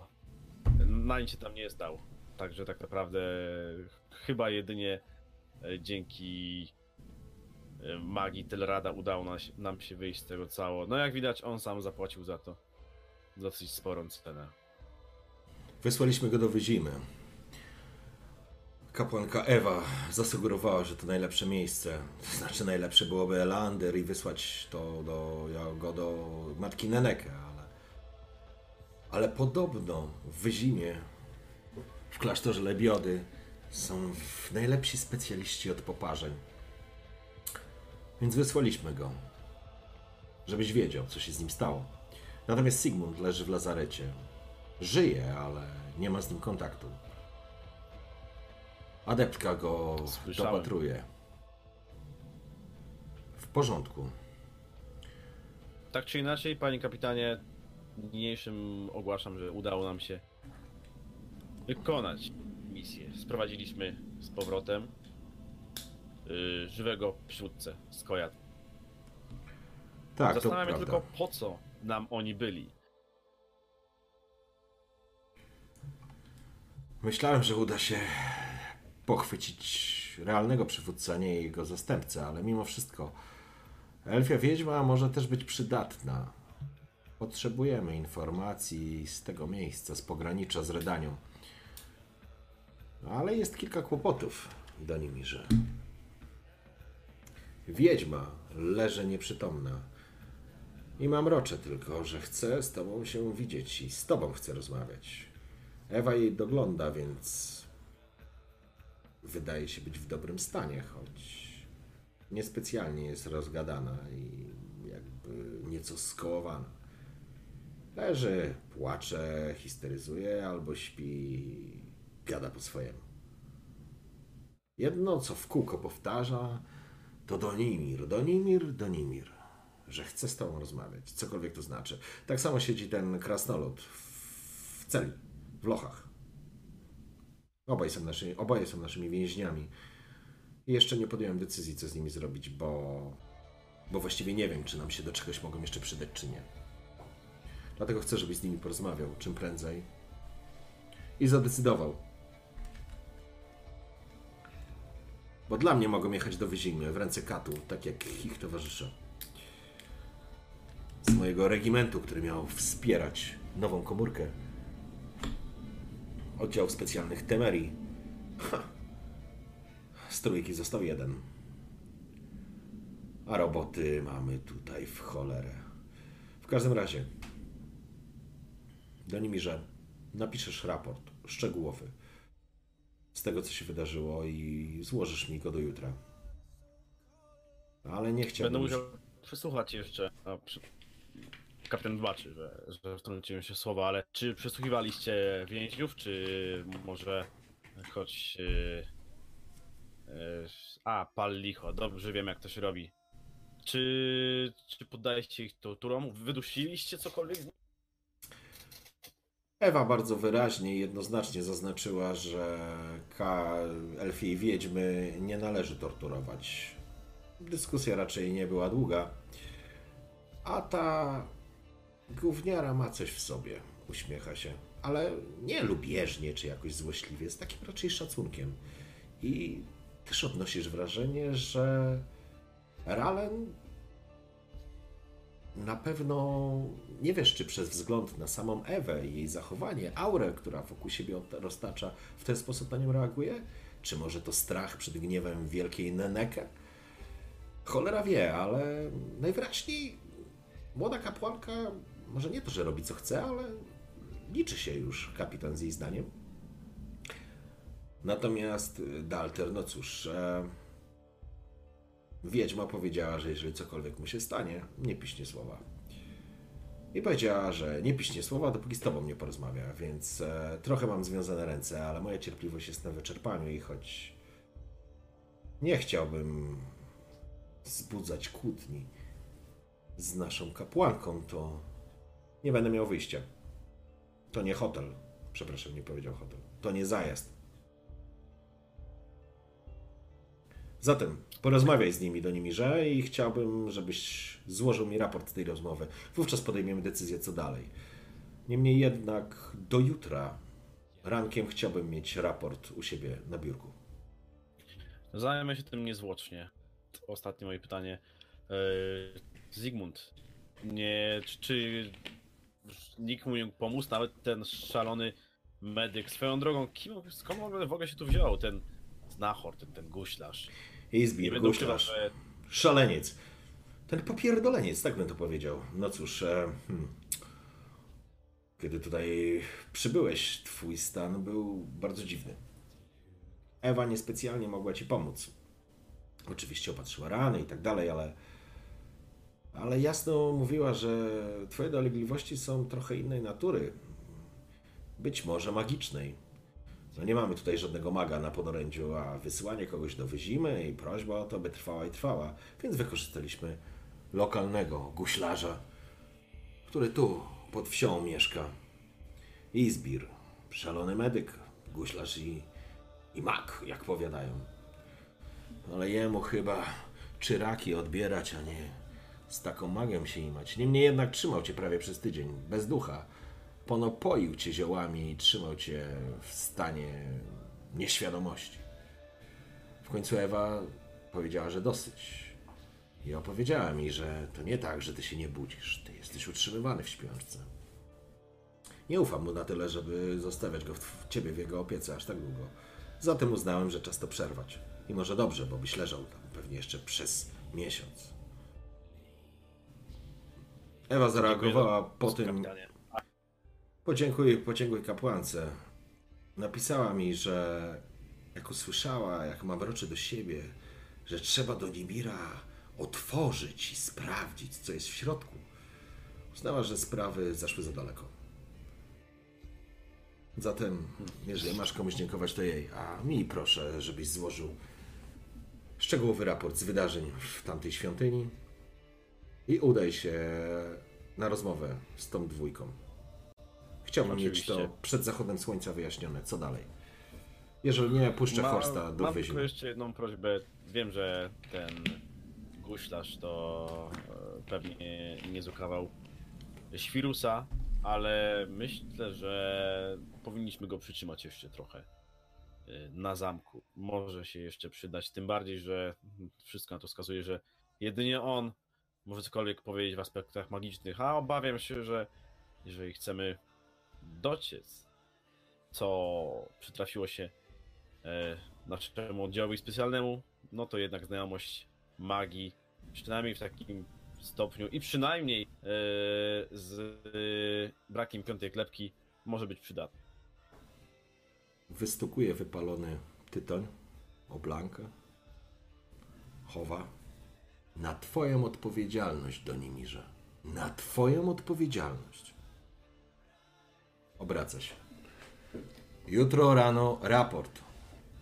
Schodzi. A ty stoisz na potężnej fortecy, tak blisko chmury i nieba. Przez chwilę czujesz się, jakby faktycznie to miejsce było twoim nowym domem. A może szalony guślarz nie był tak do końca szalony? A może był? Nie wiesz, ale dzień jeszcze się nie kończy. Ty masz jeszcze sporo do zrobienia, Donimirze. Trochę wrzucam sobie, że nie powiedziałem kapitanowi o, o tym, czego czego doświadczyłem, o, o tej linie zerwanej, o, tym, o tej wizji, ale dobrze wiem, że nawet gdybym mu powiedział, to tak naprawdę chyba by nie do końca zrozumiał. Kapitan jest po prostu świetnym człowiekiem, tak samo jak ja i, i myślę, że ten temat zostawię na później. Na pewno w pierwszej kolejności chciałbym się udać jednak do Zygmunda. Chciałbym go po prostu zobaczyć, mimo że tak naprawdę nie, nie spodziewam się, żebym cokolwiek e, w skórze. W porządku. Schodzisz, wyrzucasz. pamiętam, był w lazarecie. Tak, tak. E, Wyrzucasz sobie, że może nie powiedziałeś, że może nie szczegółowo, no ale będziesz miał okazję rozpisać się w swoim raporcie i na pewno się ciebie o to zapytam, jak szczegółowo i czy ze wszystkim się dzielisz w raporcie, co się wydarzyło. W każdym razie schodzisz tą drogą, w którą wszedłeś, oczywiście nie ma innej, chociaż możesz pójść wzdłuż, wzdłuż e, tego muru, nazwijmy to, brama jest na żebyśmy mogli się to tak już geograficznie o, yy, posługiwać. E, brama jest południową bramą. O, to jest dobre określenie. Tak, brama jest południową bramą i możesz zejść tą basztą albo pójść na północ do tego gmachu, który te, ten cały budynek jest po prostu ponad blankami. Nie? Ale schodzisz, zakładam tą samą drogą. E, idziesz i kiedy znowu przechadzasz się tym e, dziedzińcem, dostrzegasz tych pracujących ludzi, cały czas nie możesz się, że tak powiem, pozbyć tego dziwnego wrażenia i takiego czegoś, co ci siedzi jakby na karku i, i, i, i, trochę ci się jeżą włosy na samą myśl tego wydarzenia, bo pierwszy raz w życiu coś takiego się wydarzyło i słyszałeś w swoim życiu o jakichś wieszczach, którzy opowiadali niestworzone historie i zazwyczaj byli traktowani jak szaleńcy, ale ty z stuprocentową dokładnością zobaczyłeś i przewidziałeś to, co się wydarzy. Wiesz, tych ludzi, kiedy miesz, ci robotnicy przy tym żurawiu spoglądają się, kłaniają się tobie w ogóle w uznaniu, niemalże w ubóstwieniu, w podziękowaniu.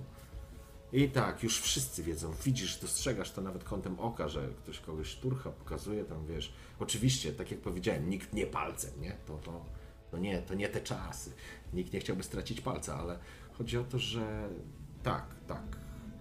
No, pierwszy dzień i szybko wbijasz się w pamięć tutaj osób pracujących. Tak, dzisiaj wieczorem w tej pobliskiej wsi, w Karczmie, przy piwie ta historia będzie numerem jeden i pewnie przez najbliższe tygodnie. Wchodzisz do gmachu. Zaczepiesz któregoś ze strażników, mówiąc o lochach i o tym, że żeby cię po prostu tam zaprowadzono. zaprowadzono. Nikt nie dyskutuje. Najwyraźniej wiedzą, że jesteś sierżantem służb specjalnych. Bo taki masz, jak pamiętasz, rzucony glade na stół. W takim jesteście. Chyba, Oficjalny. tak, y, chyba nie przekręcam. To był sierżant, prawda?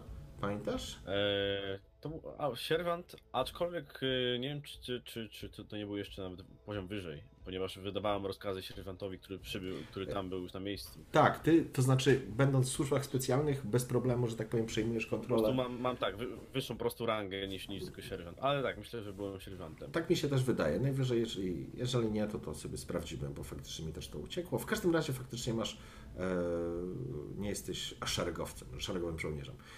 E, No schodzicie, i jeszcze szlach, szlacheckie pochodzenie. A, to jest zupełnie inna historia, tak. E, schodzisz w każdym razie do lochów, prowadzą cię. Mm, sorry, jesteś prowadzony do, do części podziemnej. Tą samą chyba nawet drogą, którą byłeś prowadzony do piwnic, ale schodzisz niżej. Droga, kamienne, kamienne schody znikają w ciemnościach, rozpalona jest co jakiś czas pochodnia.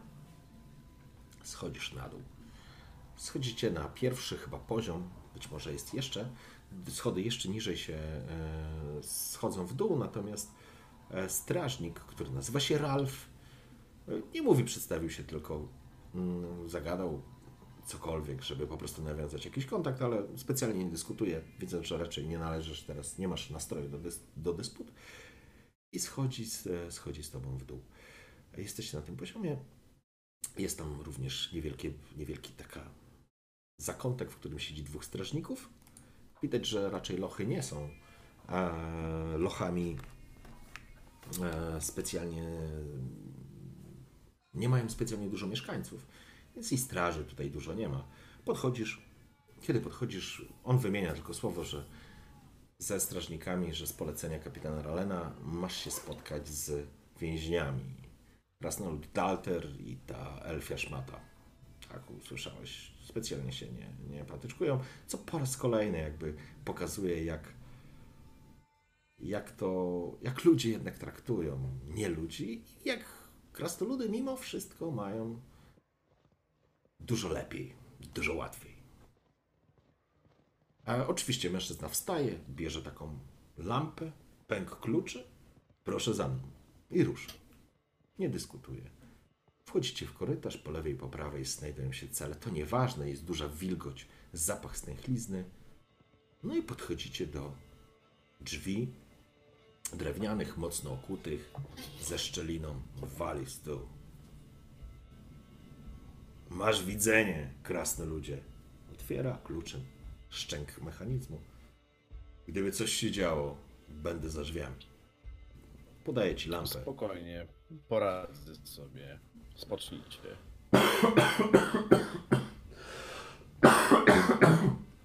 Sorry. Zakaszlał krasnolud. Zak, tak, to znaczy zakaszlał ten strażnik. Myślę, że wilgoć weszła mu w genaty. Po czym stanął troszeczkę dalej, zostawiając ci nieco prywatności. Zaklep, za, zamykasz drewniane drzwi, podnosisz lampę przed siebie.